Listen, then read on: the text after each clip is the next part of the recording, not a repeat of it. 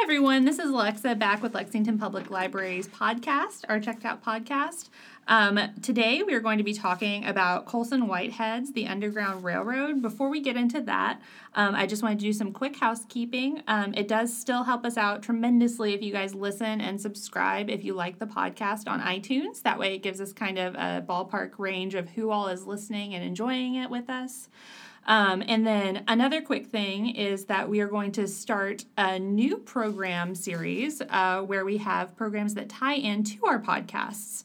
So, the first one in the series will be the Underground Railroad, and the program to go along with that will be at the Beaumont Branch on Tuesday, April 18th at 7 p.m. We're going to be joined by Amanda Higgins from the Kentucky Historical Society. She is going to be talking about fact and fiction and Colson Whitehead's The Underground Railroad and how history influenced Whitehead, specifically uh, black women in Kentucky who participated in and were part of the Underground Railroad, um, the real Underground Railroad. so today it is me, and I'm joined by Ashley. Uh, if you'd like to introduce yourself really quickly. Hi, everyone. I am Ashley McGraw. I, am a library assistant at the central location downtown, and just happy to join you today. Yeah, so uh, jumping right in, um, our read this month was The Underground Railroad by Colson Whitehead, as I said, um, and that is a alternative history fiction novel. Um, so it is set during slavery in America. Um, however, the Underground Railroad, as we know it in this book, has been portrayed as an actual physical railroad. Um, so this novel follows Cora, who is a young slave. I believe she is 16, 15 yeah. or 16. Um, and she is approached by another slave, Caesar, on the plantation where she lives. Um, and he basically thinks of her as a good luck charm because her mother is one of the only slaves who's ever successfully gotten away. Right. Um, and so he wants Cora to run away with him.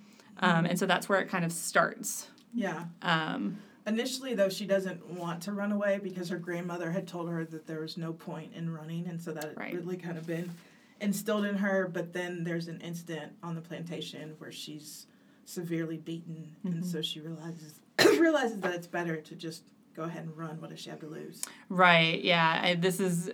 I mean, whenever we say that this book is about slavery, I mean, Colson Whitehead does not shy away from any sort of the atrocities that that happened during slavery. Cora Cora does not live on a kind of Margaret Mitchell esque plantation. No. Um, it's horrifying. yeah. It's absolutely horrifying. Um, the some of the early atrocities that are kind of portrayed as happening to the slaves on the plantation are just absolutely nightmarish. Yeah. Um, you, you kind of get a taste of what uh, kind of awaits Cora if she does run. Um, there is one character who runs away and is caught, um, and he is just absolutely tortured, mm-hmm. killed. Um, he's burned alive, right? He is burned alive. Yeah. His genitals are cut off and sewn into his mouth, and he is burned alive. Right. Um, so if you're listening and you were on the fence about whether or not you wanted to read this book, yeah. um, it is it's very gory. I yeah. mean, really, I it's one of those books where I read it and I immediately said if this is ever adapted into a movie or a TV series, which I believe it is, I I would not be able to watch it. I I yeah. I mean, it it's pretty violent. Yeah, I mean, I would watch it, but yeah, it is. It's it's really it's really hard to deal with and know that these types of things probably did happen to oh, slaves. absolutely. Um, I think that's the worst thing about it is is not only is it violence, you know that it's it's factual violence. Right. This sort of thing really did occur. Yeah. Um, and that that's just what it made it doubly hard to hard to read. I know you said you listened to the audiobook. I did. I listened partly to the audiobook and I read it. Um, and it's a really good actor that does mm-hmm. the voices and um, she gives a good sense of Cora. It's nice to hear Cora's voice because she does narrate so much of it. Yeah, yeah, yeah. I think the only chapters that aren't narrated by her, we get a few cutaway chapters of side characters throughout the book yeah. um, to kind of give their perspective, um, usually when they're about to pass away.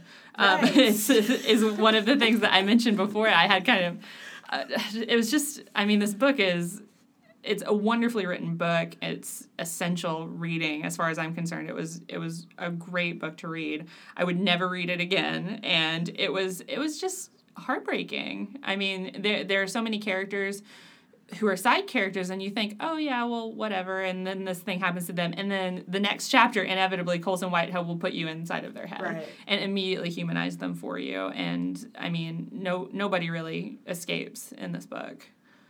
No. Um, there's there's the one couple, um, Ethel, who Cora ends up staying in Ethel and her husband's attic for a few months. Um, and the whole time Cora is there, Ethel is very standoffish. She's kind of cagey because, I mean, her husband is a member of the Underground Railroad. Right. Him allowing Cora to stay in their house puts her at severe risk, as you see. Yeah. Um, the town that they live in has a minstrel show every Saturday night where they they do all these fun performances and have right. a great time and everyone yeah. loves it and it ends with them having found a slave who they then lynch right outside yeah. of ethel's home right. um, so i mean you kind of understand why ethel might not be too keen on helping out cora um, and i mean whenever it it comes to pass that again this is not a spoiler free podcast spoilers yeah. abound here um, big spoiler coming up uh, eventually Cora is found in Ethel's and her husband's home, and Ethel and her husband are taken outside, and, and then they are lynched yeah. um, outside of their own house, um, while Cora manages to escape again. Um, and then the immediately following that, um, you're taken kind of back into Ethel's past, and you find that um, she she yeah. is probably a closeted lesbian. Right. Um, yeah. She had kind of an infatuation with one of her house slaves when she was a child. Right. That her father was having an affair with? That her father also was having an affair right. with. So Ethel had a really complicated childhood. really. really difficult relationships right. kind of tangled up in there and she even does start warming up to cora um, in the yeah. last little bit that cora's in her house cora gets sick and ethel takes her down into her bedroom and kind of tends to her yeah. and, and you can tell that Ethel still is kind of working through some stuff. Yeah, and still, I mean, I don't. I had a hard time being sympathetic with her because really? it still seemed like she was only doing it because she felt like it was her Christian duty. Yeah, and so it yeah. still was she. She still had a hard time. I feel like seeing Cora as a person.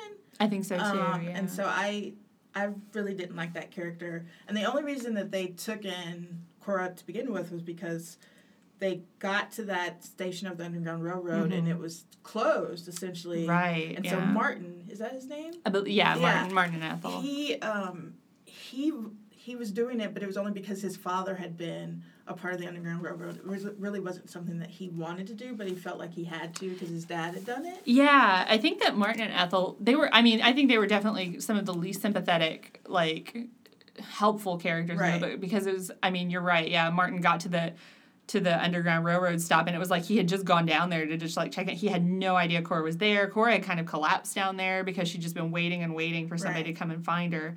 Um, and he took her in, but he did not want to because, again, I mean, yeah, I mean, I think just, the only reason he took yeah. her in is because black people weren't allowed in North Carolina, and so right. for him to be seen with her, there's nothing he could do with her other than right, hide exactly. her away, I guess, other than kill her. Yeah, um, and yeah. So I mean, it's you know, there's more than one side to every story, but it was yeah. that was also Cora was able to read. She likes to read, mm-hmm. and so mm-hmm. she's able to read the almanacs, and he leaves like old almanacs mm-hmm. for her. Um, but she was just in this little attic and only had a little bit of light, and she would look out at the town square and see people being lynched and see them doing these minstrel shows, and it was just it was really horrible. Yeah, you mentioned uh, I think it was something that you said you read where it was like um, on the plantation, whenever Cora was a slave, she she was forced to watch right. the lynchings and the torture and the beatings and everything happen.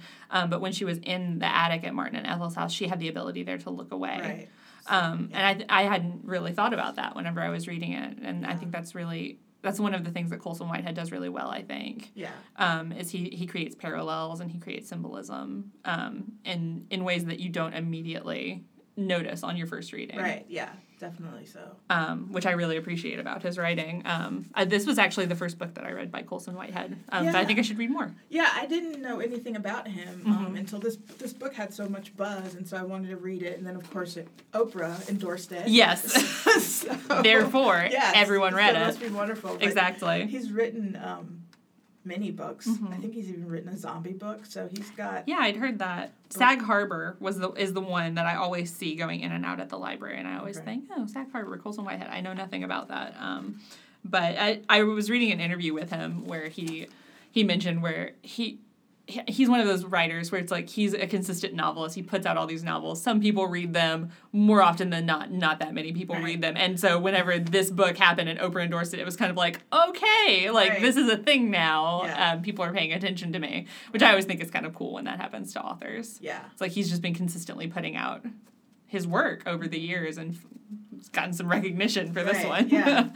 Which it's well deserved. I mean, like as I said, it's it's a horrifying book, but it's a beautifully written book. Right. Um, he's he's definitely a wonderful writer. Um, so do we want to talk a little bit about our main antagonist of the novel? well, I mean, is the main antagonist ridgeway or Randall? I mean, I guess ridgeway is really the main antagonist. Yeah, I mean, Randall it kind of fades away, I feel, right. because even after a certain point, like Ridgeway isn't really even hired by Randall anymore. He's like right. he's pursuing Cora for his own his right. own pride after a certain point in the book. Yeah, because he's never he's always found the slaves that run away, mm-hmm. and so he never found Mabel, Cora's mother. So he's determined to find Cora because she's the daughter of Mabel, and so it's just like his life's mission mm-hmm. to make sure he returns her um, home to the Randall plantation home in quotes. Right, exactly. Big quotations right. there on home. Yeah. Uh, it, Randall considers it her home. Right. Um, yeah, and so Ridgeway is I, I refer to him as Javert. Um, he's kind of this just single-minded character who was hired by Randall, who was Cora's owner, um, to find her whenever she and Caesar escape initially. Um, and just over the book, he just keeps popping up, and he's just relentless. I mean, yeah. he shows up everywhere, and at one point, he shows up um, after Cora, and he has with him Homer. Homer. Um, who is, I would venture to say, one of the most interesting characters in the book. Yeah. Um, definitely one of the saddest. Yes. Um, he's he's a little black boy who Ridgeway purchased as a slave and then freed, mm-hmm. but Homer stays with him and he kind of has his little ledger and he keeps notes for Ridgeway and he helps him out in his slave catching enterprise. Right. Um, and yeah, I I had some thoughts about Homer. I mean, I, I mean, Homer is just it's just sad. He's yeah. this little African American boy and he was freed, but he feels like the only the safest place for him to be is with Ridgeway, right? Because he says that if he was freed, then somebody would probably enslave him again. Um, and he's a child and he can't live on his own, so he's just like Ridgeway's little minion, and it's yeah. and he helps capture people and he mm-hmm. helps capture Cora, and it's just it's just sad because you're like you wonder what what are his options, right? Yeah. Um, yeah, and the Ridgeway's other kind of henchman that he has is this guy who wears a necklace of human ears. Yes. So that's the other sort of company that Homer gets to keep in this book. Um, yeah. Kind of, kind of adds another layer of just. Yeah, I mean, I think that what the guy with the ears is Boseman, mm-hmm. and then there's a scene. So basically, Cora is Cora and Caesar are in North Carolina, um, at the at the ideal town, mm-hmm. which we haven't talked about that yet. Right. But Ridgeway comes and finds her, and so she runs, um, and so that's when she's with Ridgeway and Homer, and then Jasper is another guy that they they pick up along the way, and he sings in order to kind of get through the pain of being captured, and then they just blow his head off, right? Yeah, yeah. and that's that's about as eloquently as I think it's put in the book. So right. yeah, that's they, pretty much it. Like we want him to stop singing. So I mean, it's just people's lives. Black lives have no value in this world. Yeah. Um, in in that you know in the world of Colson Whitehead and we could bring that along to today, but we'll just yeah. focus on, focus um, on that. Yeah, I mean it's yeah, it's absolutely heartbreaking because I mean, he he keeps Homer with him, and it's, I mean, it's just so strange seeing Ridgeway's relationship with this character because I mean he's he's capturing these slaves and as you said he, they they just murder Jasper because yeah. he was singing and it's like what what is that doing to this little boy's right. psyche just seeing people like him who are just so disposable to right. the guy that he hangs out with but he it's like he separated himself from, yeah. from the other um, slaves and it's he and ridgeway have this like paternal relationship it's so bizarre and it's just it's just odd and he even so much so that he shackles himself to the wagon every mm-hmm. night whenever they go and um, you know, set up camp for the night. Just like as a show of like loyalty, yeah, I guess. Yeah, or that if someone came along, they would think that he was a slave, mm-hmm. um, or or that he just feels comfortable that way. That's no, I think that they talk about that. That's the only way he can sleep, right? Because he feels comfortable. Yeah, yeah, yeah. He feels safe. Uh, yeah, so it's, it, it's yeah, it's real creepy, real creepy. Um, um, and yeah, you mentioned um, the the the so-called perfect town. And so we kind of skipped over that. I started yeah. talking about ethel um, who's in north carolina. And so south carolina is where cora and caesar initially end up whenever they escape from the randall plantation. And there's kind of a time jump and you're intro- you're kind of reintroduced to cora. As bessie. As bessie. Um, and caesar has taken the name christian in this in this town in south carolina. And so um, Cora is living. I'll refer to her as Cora, even though she yeah. goes by Bessie at this point. Um, just, it, could, yeah. it could get confusing real quick. Yeah, um, initially you're like, who is Bessie? Who's Bessie? Why am I being introduced to this person? Yes. Is this somebody else that I have to worry about right. now? I don't think I can take that. Right. Um, and so yeah, she's she's living under an assumed identity in South Carolina because Cora obviously is her name, uh, the the name of the fugitive slave, right. so she has yeah. to assume a new identity. Yeah, because she when they were on the run they so when they were trying to get to the, they were initially trying to get to the first stop in the underground railroad and a third slave had kind of seen them leaving and had taken off after caesar caesar and cora yeah. um, and caesar and cora initially get um, attacked by three i think it was three or four white men yeah. um, who had who they'd initially been, they'd already been alerted basically right. that slaves had escaped from randall's plantation and so they were attacked um, and Cora ended up inadvertently killing a white man who she later found out was a pretty young white boy. Yeah, was, yeah. She thought it was a man at the time, right. and then whenever she heard about it in the news later, um, it turned out it was like a fourteen-year-old kid yeah. or something like that, yeah. which she she had the decency to feel bad about, right. which honestly she didn't need to. yeah. I mean, it's just like I mean, she was fighting for her life. Right. I mean, but it kind of shows that even when you're treated like nothing, yeah. you're treated less than less less than human mm-hmm. you still are and even though people are doing this to you you still question yourself or that I did that I took someone's life. It was so. amazing that Cora was it, I mean she she had so much humanity yeah. still even after all that she had been subjected to at that point. Yeah. Um, at 16 years old on that plantation. Right. Um, and the character that followed them, Lovey, mm-hmm. she is captured. She is. I think later we find out that she was taken back and killed and Yeah don't they have like a row of the people they they kill and it's like just so you can see so everyone can see what happened to them i believe that's at north carolina yeah okay. where where it's like outside of the town like oh, leading up okay. to it whenever martin's bringing her into town he yeah. like has her look at it yeah isn't, isn't that right yeah that's true um but i mean I, I wouldn't be surprised if it were in other locations as well yeah i just um, i thought that there was something on the plantation but it's possible because i'm picturing yeah. the guy who had his genitals cut off and was roasted.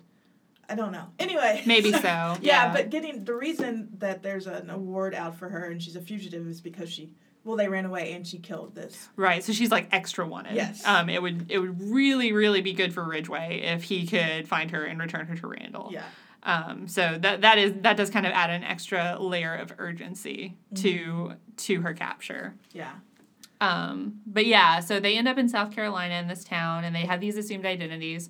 Um, Cora is staying in kind of a boarding house for for African American women, mm-hmm. um, and she has a job. She is a nanny and a housekeeper um, for a local white family, and she really likes her job. Um, yeah. The kids the kids are nice to her. She gets to go to the store and like she has all this freedom. She gets to kind of do her own stuff and come back and right. read and learn. Um, she's learning to write and to read. Right. Um, Caesar is working in a factory. Um, they get to go to these like lovely little afternoons in the park together, and it seems really idyllic. Yes. Um, which is why it's just another like kick. right. Um, when you find out that the town is basically using these African American citizens as as a eugenics experiment. Right.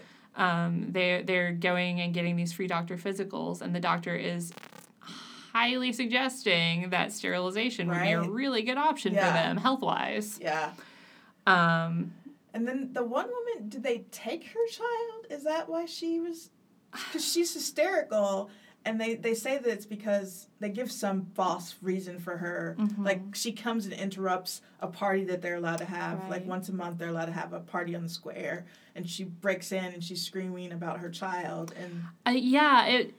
I was a little confused about that at first too. I kind of took it to mean that they they took away her her possibility of okay. having children. Okay. They that they did sterilize her. Yeah. Um, because they took my children, they took my children, and and I think Okay. Yeah, and right. and I think that that was when Cora kind of put it together. Right. Um, because she did have that meeting with the doctor where he was like, well, maybe you should consider, and he was kind of presenting it as like, oh, well, you can choose. Just think yeah. about it. Think about it really hard, and right. then get back to me. Right. Um, and so I think that whenever Cora saw that hysterical woman, she kind of realized then that something's off. It wasn't necessarily voluntarily. Right. And um, if she didn't make a decision soon, the decision probably would have ended up being made for her. Right.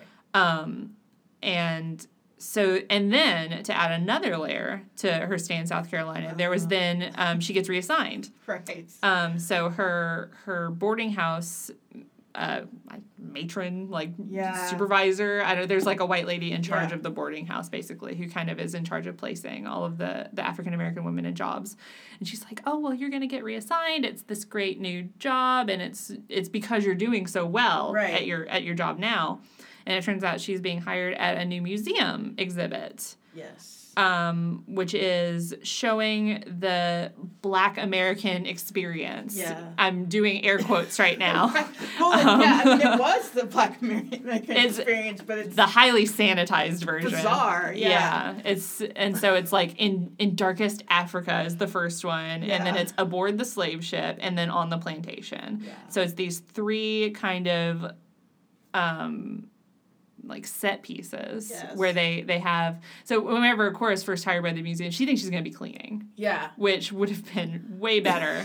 way better than than what they yeah. actually had in store for her and her two her two coworkers. Mm-hmm. Um, so basically they're just living mannequins. Yeah. Um, and they, it's you know, they're behind the glass and people come in and and are they behind glass? They are, yeah. Okay. Because because she makes yes. like allusions to like all of the kids like pressing their face right. up against the glass. And... Um, and just watching them reenact these scenes, and I remember particularly for the slavery aspect, they're like spinning cotton. They're spinning cotton on a wheel outside. Yeah. And Cora, and there's a part where Cora's even like, "We never did that. That's no. not a thing." And he's just like, "Well, yeah, usually you would have been inside when you were spinning cotton, but you know, for for the yeah. display." And it's just like, all right. Yeah, that that part was also very disturbing. yeah. There's just yeah the whole and the whole people watching them behind the glass for their entertainment mm-hmm. was just unsettling. It was one of the honestly, it was one of the more disturbing parts of the novel for me because it was just she was so excited to have gotten this promotion and she gets there and she's like, "All right, well, where do you want me to start cleaning?" Yeah. And it's just she'd been misled and yeah. it's just it was so gross. It Which was just is, really you know the really what was going on in that town because her and Caesar they there's multiple town times that they could have caught the train or the underground railroad to go north, but they decided to stay there because they liked it so much. Right, right. Um, they just kept putting it off, and right. we'll go next time, and maybe next time. Yeah. Um, yeah, and, and I guess we should talk a little bit about the Underground Railroad itself. Um, whenever I picked up this book, I was kind of expecting like an actual train I didn't really know what to expect. I knew yeah. that it was magic realism. I knew that it was going to be kind of taking liberties with history. Um, I thought it was really fascinating the way that he chose to portray the railroad because it's just like who knows what you're gonna get. Yeah. Like you go down into these stations and sometimes it's just like a guy on a push cart. Right. And sometimes it's like an engine with like one open bed thing attached yeah. to it. And it's just like you don't know where they're going and you just kind of do you want to get on? Like you'll go somewhere yeah. who knows? Um, right. um, it's really fascinating to me. I really enjoy thinking about kind of the logistics of it. Yeah. Like how do those tracks work? Yeah. And yeah who and like so so then it comes to the people who are building these stations mm-hmm. um, underneath their homes and taking on that risk. And so it is nice that they're there are white people in this book that are willing to help yeah. the black people and risk their lives for it because they they see that this is not okay and they don't they don't want to keep perpetuating slavery. Mm-hmm. Um, so I I found the yeah the Underground Railroad part. I find it hard to visualize it still. I did too. Yeah. Yeah, because I don't know because you st- you want to think of it as a train, yeah. but it's like, but it's not. It's really yeah. not. Like sometimes I guess it kind of is, but then it's not, and then it's this one's crumbled in, and this one's like caved in, and you can't yeah. get out, and it's like it's just in in such a state of disrepair it right. seems and just, i don't know how long it's been operating i just had a lot of questions yeah. in general about the underground railroad which i mean it makes sense that they weren't answered because there's nobody really to answer them right, yeah. i mean it's it's manned by this series of variously willing volunteers, mm-hmm. some of whom want nothing to do with it, it seems. Yeah. Like they're, they're just doing it out of kind of this misplaced sense of duty that they have to their own relations. Right. Um, and, well, not necessarily misplaced, but they, they feel that it's misplaced. Right. Um, and yeah, I mean, it's just, it was, it's a fascinating concept. Yeah. Um, I just, yeah, I had trouble visualizing it as well. I still do. Yeah. Yeah, me too. I yeah, that's that's pretty much. what else can you say about? I know. Yeah. Well, I mean, it's like it's the it's the central conceit of the book, um, and I think that it was well executed. I think that it's kept vague on purpose. Mm-hmm. I think that he mm-hmm. was deliberately kind of iffy about describing it. Yeah. Um, because I mean that's that's how it would have been if if yeah. the Underground Railroad really were a series of railroads yeah. like that. You, and you wouldn't have known about right, it. Right, and what a risk you would be taking. To, yeah. To run away to this Underground Railroad and you you get on this contraption and you have no idea where it's going, who's going to be at the other end. Right. Um, people, you know, when they first got on, they they could have been lied to. There could be somebody waiting to kill them at the other end. So. Yeah. It's yeah. And so there's the the last place that um, that Cora ends up uh, once she leaves North Carolina, once she leaves the attic, um, she ends up on uh, John Valentine's farm mm-hmm. um, in Indiana, which we were talking a little bit about um, before we began recording the podcast. Um, so basically, I, I have trouble kind of describing the farm. It's it's kind of confusing to me still. I yeah, I do. I have a hard time too, but from before when we were discussing yeah. it, so it was I guess it's a farm that's mm-hmm. created by freed slaves, but the only reason they can have it is because they have a patronage from a white person? I believe that that is correct. Um, okay. We we Jenny was here. yes. um, our our co-host Jenny was here at the beginning, and we were chatting about the book. She had to leave. Yeah. Um, she has a Civil War historian husband who was very helpful to right. Jenny um, yes. for fact checking and helping her understand things in the book. Right. Ashley and I do not have a Civil War history no. uh, husband, so we just kind of muddled through right. as best we could. Yeah. Um, so so Cora kind of ends up on this this idyllic sort of situation. I mean, yeah. as close as idyllic as Cora's going to get, basically. Yeah. Um, and I guess before we we kind of delve into the end of the book, um, we should we should go in. So throughout the book, Cora meets this kind of myriad of compatriots mm-hmm. and they mm-hmm. kind of fall away. You pretty much are only following Cora because she she ends up leaving Caesar mm-hmm. in uh, South Carolina when she has to leave because I mean, yeah. basically just all hell breaks yeah, loose. Ridgeway's on her Ridgeway's trail. on the trail. He's there. She has to she yeah. has to either get on the train or stay and look yeah. for Caesar. So obviously she chooses get on the right. train. Um, that's that's her her only shot. Um, and it turns out Caesar was lynched in South Carolina and killed. Yeah. Um, and so the whole reason that Cora initially left the plantation was because Caesar thought that she was good luck because her mother was the only successful escapee slave. Turns out we are this is going back to that thing I love so much about Colson Whitehead where you think you think you know something and then he's like jokes on yeah. you and takes you into that person's head and so we get to experience Cora's mother's escape attempt. Yes. Um, and it is just heartbreaking. It is heartbreaking because most throughout the whole no- novel, Cora is so upset with her mother, Mabel, for leaving her, and she just can't imagine like how you could escape but not take your child with you because Cora was really young. Yeah, right? she was like four or five or something. Yeah. She was she and she was sleeping with her mom. Yeah. She had gone to sleep with her mother and then she woke up and her mother was gone. Right. Um. So, so, that was the last. She, her mother never said goodbye or anything. Yeah. So it's just like my mom didn't love me enough to stay with me or take mm-hmm. me with her and so, and then, yeah, so we find out that Mabel is actually bitten by a snake. um, so she's she's fleeing, and then she decides, no, I can't leave. She's a change Cora. of heart. Yeah. And she's like, I need to go back to get her. But on her way, she was bitten by a poisonous snake, and she dies in the swamp. Like I'm gonna get choked up even thinking about it. It was so yeah. upsetting. I was just like, really? Yes it's so she didn't make it. yeah. She actually did love Cora, but Cora will never know that. Yeah. And, you know, Ridgeway, his passion for Cora is because her mother got away. Yeah. But she didn't get away. Um, she, yeah, she's in the swamp, like yeah. 10 feet away off of the Randall plantation. It's absolutely heartbreaking. Yeah. And I, I was talking about this a little bit before uh, we started recording the podcast, too, uh, how um, the fact that he has taken so many liberties with history and how the he has employed this magic realism, it kind of heightens just how grotesque and how horrifying the actual. I mean, who's to say if that exact situation played out? Right. But I would be shocked if something similar hadn't. True. I yeah. mean, it's it's too plausible that that didn't happen yeah to someone right i mean you yeah and absolutely. it's just like it, it's just horrifying. I mean i feel like i've said horrifying so many times already but i mean really yeah, no. really that is that is the only word that really comes to mind when i think of some of the things that colson whitehead wrote about in this book. And yeah. i know that he researched and i know that yeah. that these things were real. Right. Yeah. The um, other thing i would want to say about cora is just how alone she really was because her grandmother had passed away, her mom, you know, left and died, and so she's just this kid on the plantation and nobody likes her even the other slaves kind of like push her away. She kind of has to live in like this sad house of for the crazy women. of the crazy women that yeah. nobody wants to hang out with. Yeah and she's gang raped by sl- the slave master?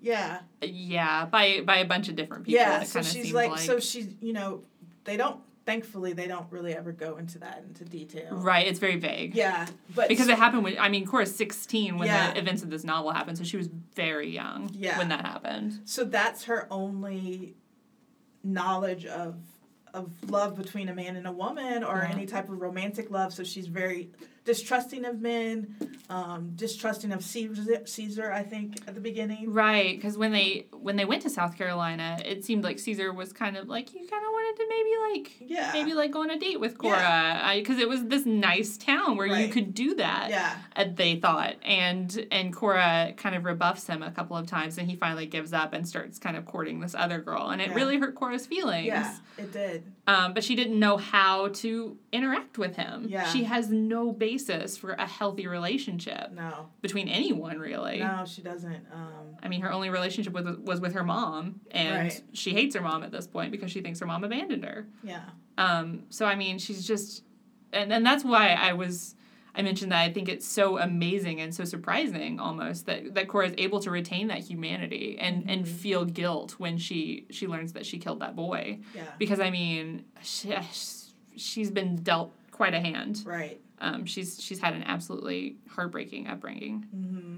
Um, she does eventually when so before she gets to the farm in Indiana, mm-hmm. she while she, while Ridgeway has her she meets she escapes from ridgeway that's how she gets to indiana right uh, so these two guys see that ridgeway has gone after her and they yeah. come these two african american men um, and one of them is named royal mm-hmm. and he's this handsome man with glasses and um, he comes and he kind of springs her from ridgeway's yeah. custody um, right. they do not kill ridgeway no and they they like knock him out and leave him there. Yeah. They like time to a tree, I think. Yeah. And Homer escapes. Right. I knew that there was something with Homer. Yeah. Homer um, Homer runs away. They knock out Ridgeway, tie him to a tree. Don't don't kill him. Yeah. And then Royal they, and his buddy and um, Cora run yeah. away. And they take her to the plantation in Indiana. Right. Which is run by all ex slaves, slaves who've, who've run away. Right. Um,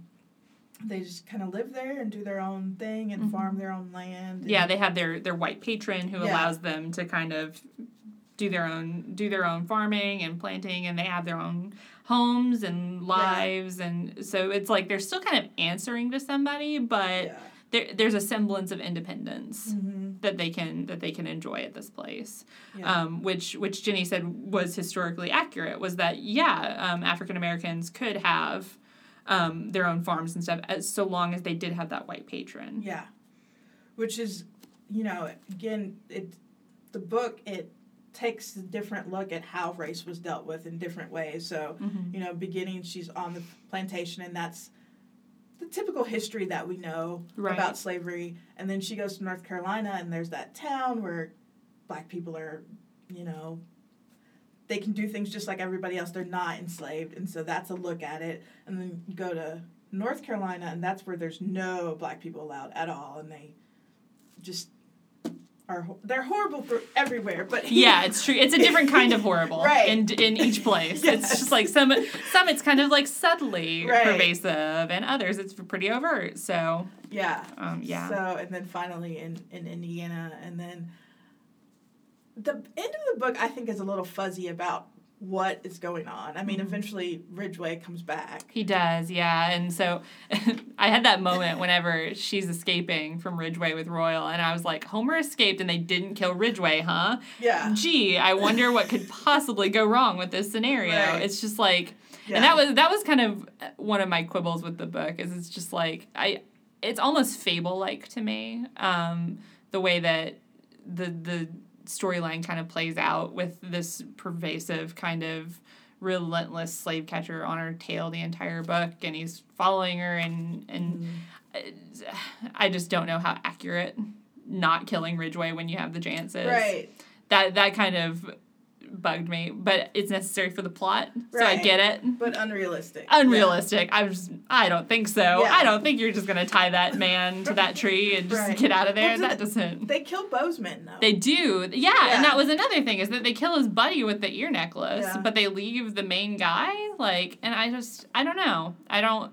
I don't really buy that so much. I mean, I guess again, are they trying to show that humanity that they're still able to, even though this is what people would do to them, they're not going to do it to him. They're they're better in some way. I don't yeah. know, but I still don't think that that's realistic. I mean, yeah. Because how are you ever going to be safe if you know that he's still going to be out there looking for you? Exactly, and it's like, and Cora knows at that point. Yeah. She knows that Ridgeway's never going to stop. Yeah. But, um, and so yeah, Ridgeway shows up at this, this new life that Cora's built for herself. She's she's kind of tentatively exploring a relationship with Royal. She's she's living life and having a like you know she's actually living for right. once with with still answering to somebody but i mean it's definitely more of a life than she's ever had thus far. Right. Um, and of course ridgeway and homer come um, and just interrupt this big meeting of everyone in the in the community. Mm-hmm.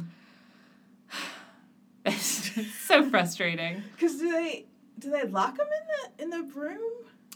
In the in the underground railroad no in the when they're meeting. Oh yeah because they because suddenly um, Cora realizes that Homer's in the audience, right? Like right. she's not sure. She at, at, first she's like, I think I know that kid. Yeah. Which we talked about earlier. How could you really forget this like, kid? I think you'd remember Homer. He's a little strange. right. Like of all the people that you've met over this journey, yeah. you'd remember that weird kid. Right. Um. But okay. yeah. And so they attack them, and then mm-hmm. everybody Cora gets away. Cora gets away again. Um, Royal is Royal is shot yeah. and killed, um, yeah. which is a bummer. But at that point in the book, I was like, of course he is. Of right. course you killed Royal. Like I did like though because you know talking again about her romantic love. So her and Royal, they they have a romantic relationship. She I think loves him more than any other man we've seen in the book. And, right. Um, is is uh, able. He starts like bringing it out of her. Like the first night that they they have a date and mm-hmm. he takes her to see the Underground Railroad. Um, Super romantic, right?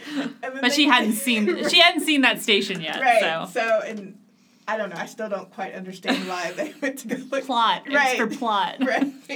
so they they they lay down together in bed. and He just holds her, and so yeah. it's like this beautiful moment.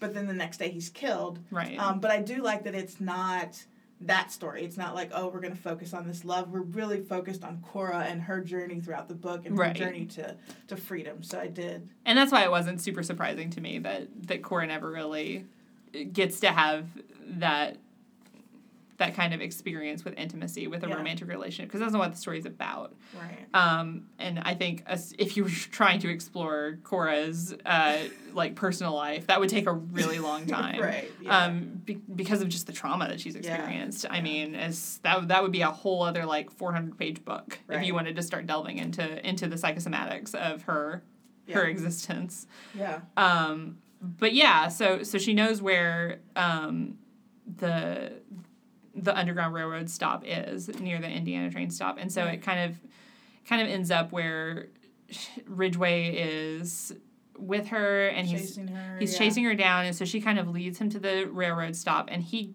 gets her right at the stairs to the ladder that leads down to it. Yeah. Um, and she kind of knocks him down off of the stairs, and he takes a hopefully fatal tumble right into the railroad stop. Yeah. Um, so so that's kind of where we leave Ridgeway at that point. With Homer crying beside him. With right? Homer, Homer is like crying beside him. Ridgeway's like, "Take a note, Homer," and he's Homer's like, yeah, oh, still hanging out with him. And it's just like, all right, yeah, Homer. Just, Homer's just such a tragic character. He really is, and I I think that that's that that scene really stuck with me. Just like Ridgeway dying in a in a pitch black underground railroad stop that leads to nowhere at this point. Yeah. With his little his little buddy there next to him. It's just Yeah. like what happens to Homer after that point? Right. And we just kind of leave him. Yeah. Um and it's just it's tragic. Yeah. He's such a sad character. He is.